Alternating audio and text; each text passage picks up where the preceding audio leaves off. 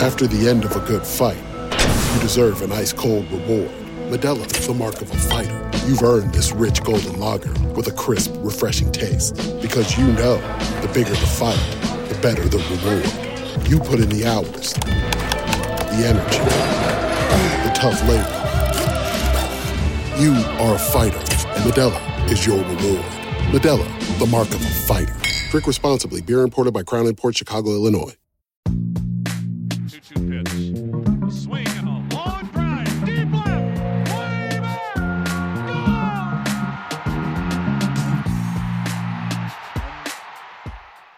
What's going on, everybody? Welcome to another Baseball America podcast. I am Carlos Collazo, joined today by Kyle Glaser, and we're going to be talking the Cardinals farm system. Kyle, how's it going, man?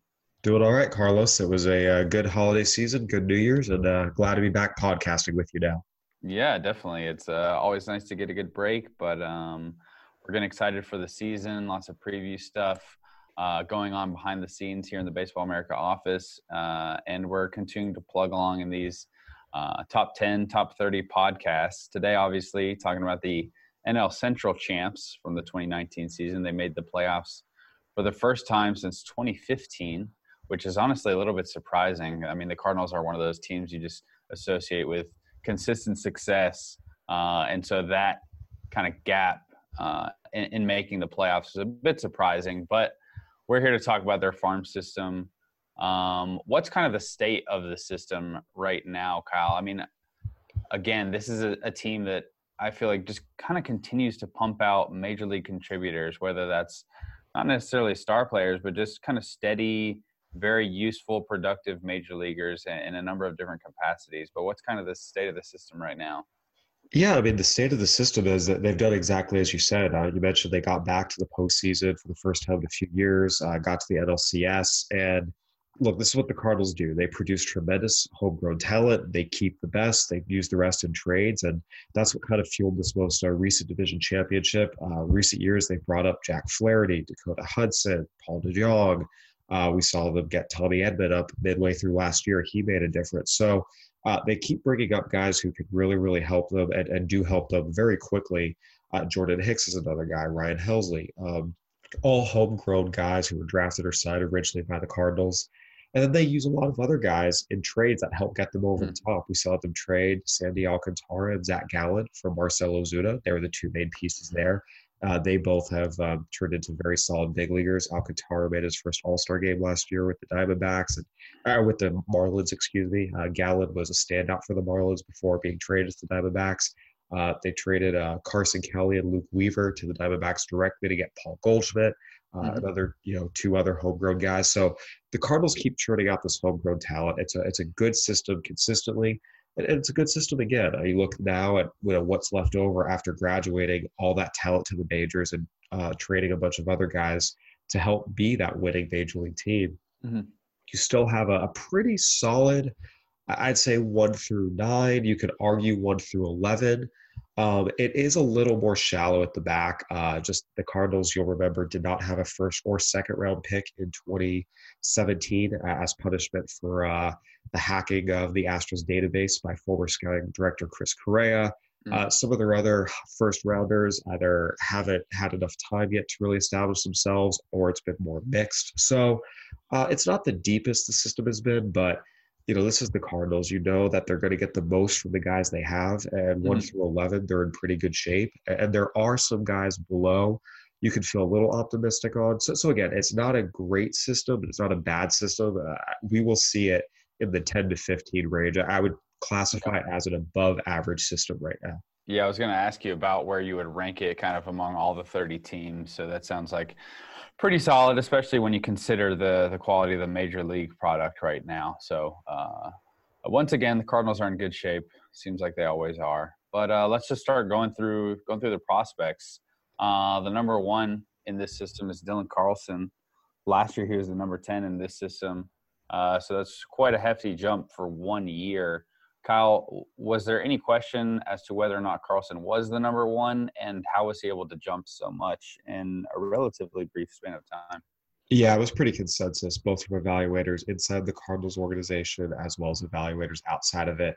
Mm-hmm. Dylan Carlson was always a player who you really loved the makeup, you loved the instincts. He had a really good feel for the game. His dad, Jeff Carlson, is actually a pretty legendary high school coach uh, in Northern California. Elk Grove High School, just south of Sacramento, built a tremendous program that has produced a lot of big leaguers. Uh, JD Davis, David Hernandez. More recently, uh, we saw Nick Madrigal, fourth overall pick out of Oregon State. He's an Elk Grove guy. Uh, and Dylan was a was a supplemental first rounder, uh, 33rd overall pick. So he was highly touted out of a well-renowned program with a great baseball mind at the head of it, and he always just held his own at a young age at every level. He was pretty much the youngest player everywhere he went. Mm-hmm. Numbers never popped, but he was always average to slightly above, hanging in there with guys two, three, four years his senior. And he hit age 20. He got stronger. He had a little bit of that physical blossom that happens for uh, for young men when you go from mm-hmm. a teenager to your 20s and he just exploded this year. Now that he had the physicality to kind of match up with the baseball instincts, I mean, he was a terror. He won MVP of the Texas League, a double A league at age 20. He was one of only 10 minor leaguers to go 2020. Uh, he really kind of tapped into who he is as a hitter, finding both power and average. He always had you know speed, the ability to play all three outfield positions. Again, mm-hmm. you know, good athlete, good makeup, understood the game just kind of caught up physically and, and we saw the results. It was really kind of everything coming together at the right time. Finished the year in AAA and, and he's right on the cusp of the majors. Yeah, I was about to ask, what do you kind of see of his his future? How how long do you think uh, Cardinals fans are going to have to wait before they see him on their major league club? What do you see his role being in 2020? Some of that's going to depend on what else the Cardinals do here in free mm-hmm. agency. Uh, Marcell Ozuna is a free agent right now. He is currently unsigned. You know whether the Cardinals bring him back will have an effect here, but Dylan Carlson will make his major league debut as long as he's healthy at some point in 2020. I don't think it'll be opening day. He was up at AAA just for a very little bit at the end of last year. Uh, you can always grow from that level, seeing former major league pitchers, guys who've been there, how they're going to sequence you. Gotcha. yeah. I do think Mayish is probably reasonable. Again, injuries will have an effect. Who else, you know, comes in and gets signed, but but he'll be playing in St. Louis in 2020, and I think Cardinals fans are going to really, really like him. Awesome. All right, number two prospect is someone I'm a little bit more familiar with. That's uh, Nolan Gorman. He was the number 19 overall pick, so Cardinals' first rounder in the 2018 draft. Really good high school class that year. Gorman had some of the biggest power in that class, high school or college, and then had a phenomenal start to his pro debut. He hit a lot more than I guess amateur scouts would have expected him to hit. There were some swing and miss concerns pre-draft, but he really just was phenomenal during his debut. He's now the number two in the Cardinal system. How has uh, Gorman developed over his first year and a half in pro ball, Cal? You know, it's interesting. So he got off to a tremendous start. He hit 24 home runs in his first 85 career games. That's uh, a little bit after he signed in 2018 and really through April of this year. I mean, he looked like he was on a path to be one of the top 50 prospects in baseball. We wrote about uh, high school first rounders who had hit like he had and the track record, and it was some pretty amazing names he was in the company of. He really, really cooled off after April. Uh, he hit only eight home runs in the final 104 games of the season. Uh, one of the big things with Nolan Gorman is he's just tremendously strong, just this mm-hmm. natural power that he doesn't have to swing hard to get to it. He can almost take a, a contact type of swing and the ball's going to go 400 feet. What happened was he started kind of getting too pull oriented and uphill in his swing path, almost trying to be a launch angle guy, trying to crush everything when he doesn't have to be. He can just yep. kind of be a natural hitter and the ball's going to fly. So this happens, right? Young hitters finding their approach, going through the process. Uh, there's still a lot of confidence that, hey, it's in there. He's going to hit for a decent average. He's going to hit for a lot of power. This is just part of the process, and he'll figure it out. So even though mm-hmm. the numbers were not great, uh, we saw the power really tail off.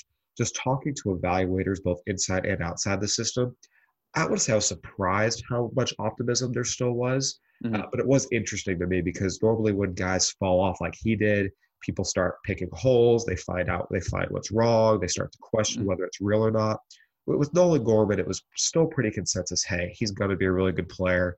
This is just part of the growth and development process. Once he figures out mm-hmm. He doesn't have to be this pull oriented uphill swing path guy to hit home runs, he'll be fine. Yep. He was a fairly young guy coming into the draft as well. So I imagine you can be a little bit patient with him. What about defensively? Has anything changed in his defensive profile I know he's definitely a bat first guy. You're excited about Nolan Gorman because of that left-handed power potential that he brings. Uh, but he is a third baseman. Do you think he's going to stick there? Will he have to move over to first? What does he need to do to kind of improve at that spot? Yeah, there's actually a, a pretty strong consensus he can stay at third base. Uh, after he was drafted, it seemed a little bit split uh, just because you know, he's a bigger guy, he's a little bit stiff, but you know everyone saw he's making every play he should. He's got quick exchange, got above average arm. You know, some of that first step quickness needs to improve, but again, that's mm-hmm. that's reps, that's that's time, that's experience. Um, in terms of just his ability, you know, you see everything there to, to remain a third baseman. And, uh, you know, when scouts talked about, you know, what they thought he could be, again, both inside and outside the organization, I, I don't want to say, again, I was surprised, but it was pretty noticeable how they all said, yeah, no, he's totally fine at third. He'll be fine over there. And, mm-hmm. you know, if everything comes together, you've got a power hitting third baseman who's, you know, a potential all star. Uh, Kyle Seager is actually uh, a fairly, uh, a fairly I'd say common comparison. I got that a mm-hmm. couple mm-hmm. of times. So, look, Kyle Seager his prime, you know, hit home runs, played a good third base, with an all, you know, made an All Star game or 2 mm-hmm. that, that's a good player and, and someone again. I think the Cardinals would be very happy to have as their long term third baseman if Nolan Gorman could reach those heights. Yeah. No doubt. So we got one and two down. It sounds like the three to six range here on this list is these next four players uh, were a little bit more muddled than the one two. It sounds like the one two is pretty obvious, but when you get into the Genesis Cabrera, Ryan Helsley, Ivan Herrera, and then their latest first round pick, Zack Thompson, uh, maybe you could have gone a number of different ways. Is that the case, Kyle, just from uh, me kind of looking in from the outside and, and putting this together? Absolutely. The, the top two prospects were really the consensus top two in the order they're in three through six, if you talk to five different guys, you're going to get five different answers on how you should stack them up. Mm-hmm. Uh, I gave points to Cabrera and Helsley. Look, they got to the major leagues and they showed their stuff plays there. Both these mm-hmm. guys mm-hmm. Made it not only onto the NLDS roster, the NLCS roster as well. I mean, that's real stuff for two guys who were rookies to be thrown into the bullpen in the National League Championship Series. And the Cardinals have a long history of taking really good pitching prospects, starting them out in the bullpen, transitioning them to the rotation Mm-hmm. There's a lot to like with these two arms. Uh, they're both able to get up to 100, 100 plus. They both have a nasty secondary at their disposal. Cabrera with his slider, Helsley with his cutter. Both of them broke in as relievers. A lot of people see them as relievers. The Cardinals have told me they intend to bring both to spring training as starters. You know, just see how it goes, see if they can win a spot. Uh, but anytime you have two young arms that are this electric, that are major league ready, that have shown their stuff plays in the mm-hmm. majors, and they have a nasty secondary at their disposal, you know, as much as Zack Thompson and Ivan Herrera have promise and are very, very good prospects, and there is an argument for them at 3 4, mm-hmm. what Cabrera and Helsley have and what they've accomplished, you kind of have to give them the edge, at least from my vantage point. Yeah, no doubt. All right. And then you have uh, Herrera 5 and, and Thompson 6. How did you go about sorting those two in that order? that was really really tough. Ultimately, you know, Ivan Herrera is a teenage catcher who mm-hmm. hit 335 the DSL, jumped to full season ball, got to high class A this year. Uh, he, he, had a he had 286 and 805 OPS, Midwest League, and not just keep regurgitating stats at you. The point is, this kid can really, really hit. Mm-hmm. Anytime you have a young catcher who can really, really hit, you're going to get excited about that. Uh, he's also a pretty good defender, not a great defender, but a good mm-hmm. one. So, you know, you look around, you say, let's see, teenage catcher, high A, hit for average, gets on base, shows hits of power he could grow into, you know, solid defensively, just needs some polish. Like, that's a pretty good prospect a lot of teams would like to have. He's never failed. He's been pushed aggressively. Mm-hmm. Uh, the makeup is solid. There's a lot to like with him. Now, we have seen a lot of young catchers hit well through about the low A level, mm-hmm. but they hit high A, double A, they really fall off. So there's still some stuff to be seen here. But everything Ivan Herrera has shown us to this point is certainly promising. Yeah, so I guess 2020 would be a, a fairly big year for him. What are you kind of looking forward uh, to him doing to kind of continue cementing himself as as one of the top prospects in this system, and, and maybe if he continues improving in the game?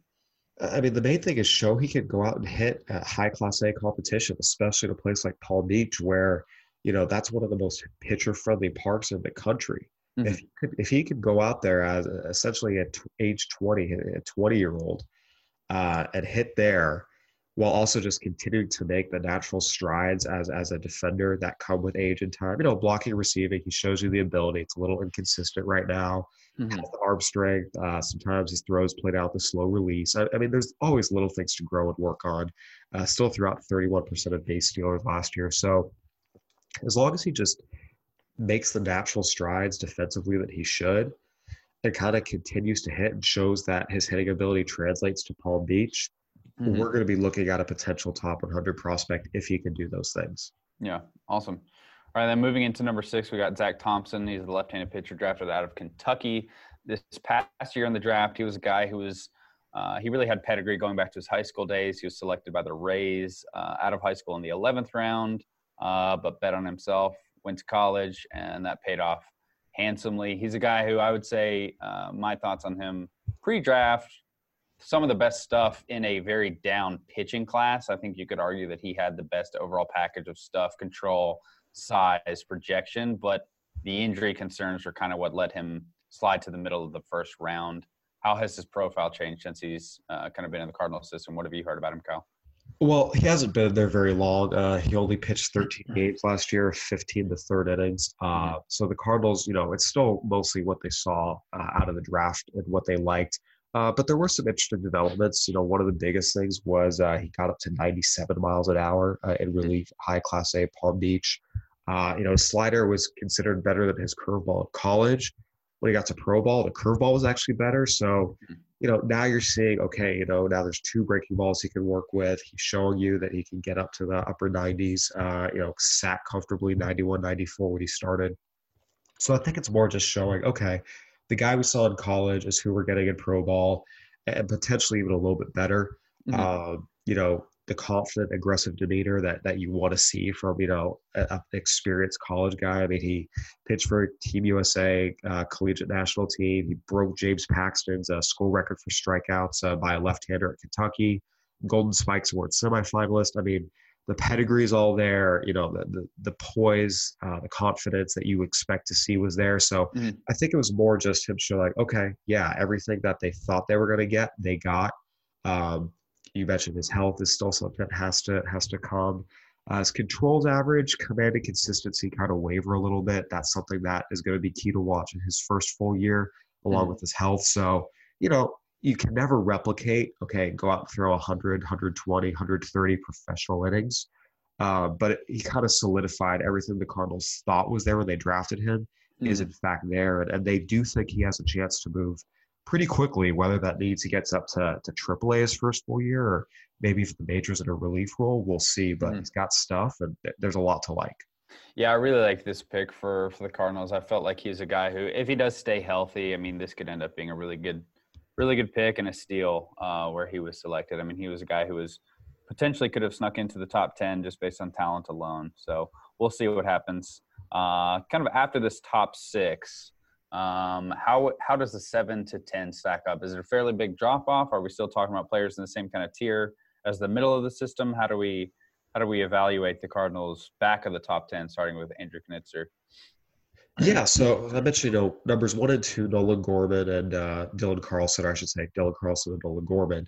Uh, clear top two, those are top 100 prospects. Um, three to six is a clear second tier. None of those guys are top 100 prospects, but, um, you know, they're all, you know, in a place where they can either impact the major league team next year or have Mhm. potential to be top 100 guys when you talk about Herrera or Thompson.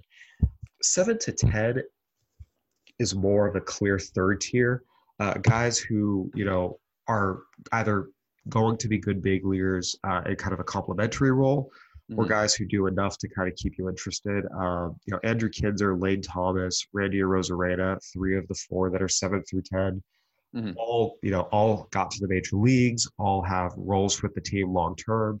It's just probably more in a reserve role. Knizner is kind of the part Yeah. part time you know catcher. Uh, Thomas as a, as a fourth outfielder, Randy Arozarena as a fourth or fifth outfielder. Uh, good players who can help you, and, and you do need, uh, but not standouts. And then, you know, you have Elehuris Montero, who was a top 100 prospect last year, uh, had a bunch of uh, and wrist injuries this year, just had a, a, really, really rough year. Uh, Mhm. there is still hope for him. His, his his his risk has just become a little more extreme, uh, so you're not quite sure what you're getting. So again, I would say one through six, you're getting guys you feel like have a chance to play Mhm. so semi-significant roles in the major leagues. Seven to ten, it's more complementary roles in the major leagues or high risk guys. Yeah. So I guess Montero probably has the highest upside of this back end of the top 10. Is that safe to say? Uh, yeah, but but again, you're talking to the guy who tries not to deal so much in upside. I think the realistic aspect of, of whether a guy will get there is is a huge part of this. Uh, in that regard, you know, Knizner and Thomas are ranked highest for a reason. Uh, Knizner can hit. You know, the defense draws very mixed reviews. Uh, you know, you, the hope is it becomes average, like that's best case scenario. Um, it's it's presently a tick below you know, again, he's he's he's fine back there. He's not a butcher, but uh, for the Cardinals and the standards they have, especially after a decade plus of Yadier Molina, uh, it's not quite the defensive level they want to see. Mhm. Uh, and then you know, Lane Thomas, there, there's injuries that have just kind of peppered him his entire career.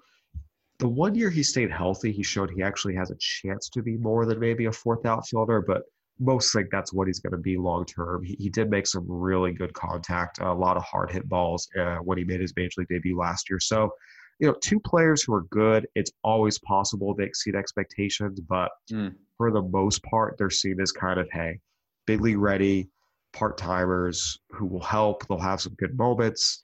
Um, not pure bench guys, you know, get a couple starts a week, come off the bench other days.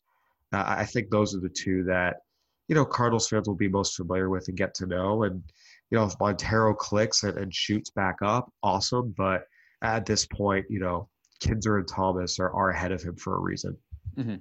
Gotcha.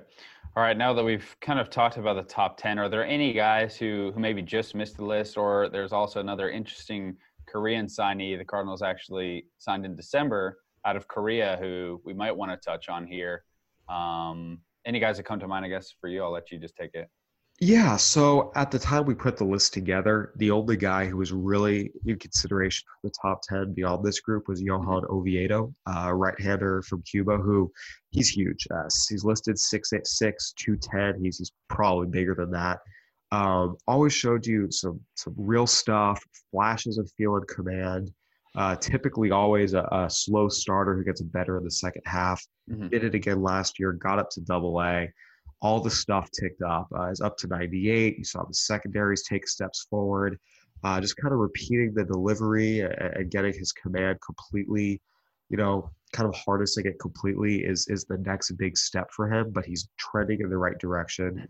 There are a couple people in the Cardinal system who think this guy has a chance to really explode next year. Oh, probably go back to Double A, see time in Triple A at Memphis, which we know the challenges facing pitchers at Triple A right now, but uh, there's a lot to like there. If you wanted to make a, a pure upside play, Mhm. you could argue him probably as high as number seven or eight. But uh, you know, there's also a lot a lot more risk there, just given you know the size, the command, that the inconsistency he's shown at various points of the season. Uh, but if it clicks, it could click pretty big. Yep. Then I also wanted to ask you about Kwang Hyun Kim, who is the Korean signee. Uh, I think December 17th is when that was announced. Um, obviously, that's past our, our deadline for the handbook. Where do you think he would fit in this Cardinal system after kind of seeing the signing and, and knowing about him as a pitcher? Very Yeah, so decorated, so. Kim, you know, he's 31 years old, uh, very very decorated lefty. Uh, won a gold medal with South Korea back in 2008. Has been a big part of their World Baseball Classic teams. Uh, he's really been one of the best pitchers in South Korea the last few years. Uh, just pitched for their team at Premier 12 that clinched an Olympic berth and, and really showed some good stuff there. Most evaluators see him as, you know, he's got four or five pitches. They're all average. Nothing is plus, but he's a lefty who can mix and match, beat you a couple different ways. Uh, you will hear some back end starter projections. A lot of others think he might be more of kind of a, a swingman spot starter setup guy who can, you know, bridge a couple of innings for you. Um, he would definitely have been in the Cardinals' top 10 had he signed before a transaction deadline.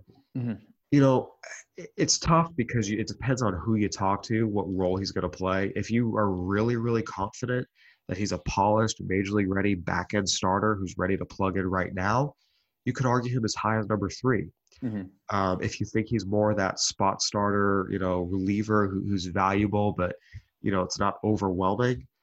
I, I think you probably shove him in at like number eight or nine. So I, I think I probably just the feedback we've gotten might have been more that number eight or nine range, more of a, a Mm-hmm. complimentary guy as opposed to a 32 start through a rotation type of guy. Yeah. Another way, this was this was a really good signing at a very low cost, and, and he's a he's a, an experienced lefty with enough stuff and experience to to help the Cardinals in 2020 and beyond.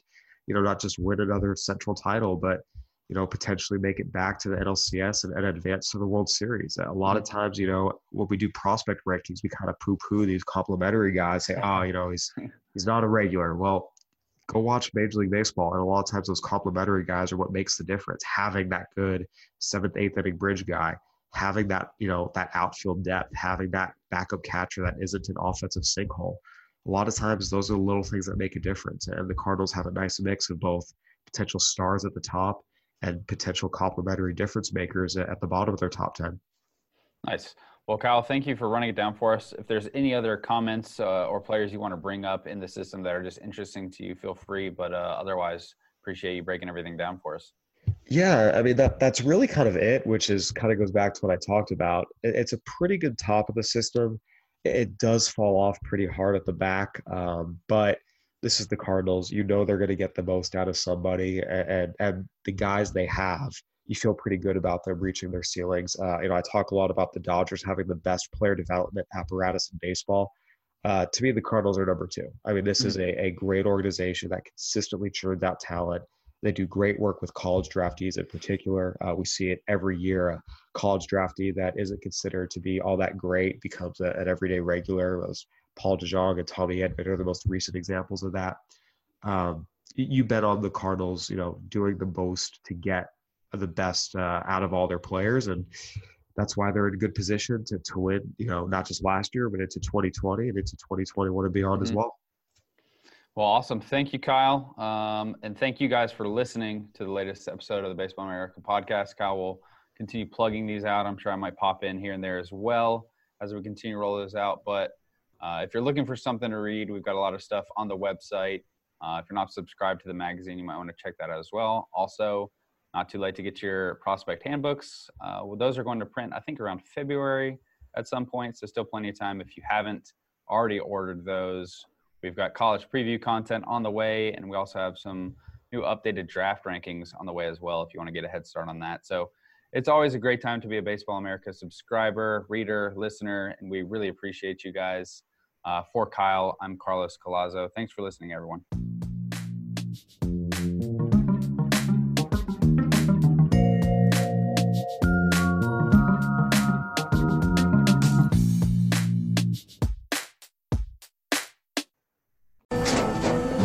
After the end of a good fight, you deserve an ice cold reward.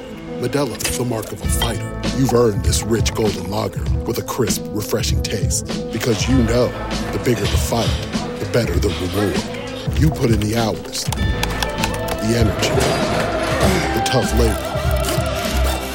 You are a fighter, and Modelo is your reward. Modelo, the mark of a fighter. Drink responsibly. Beer imported by Crown Port Chicago, Illinois.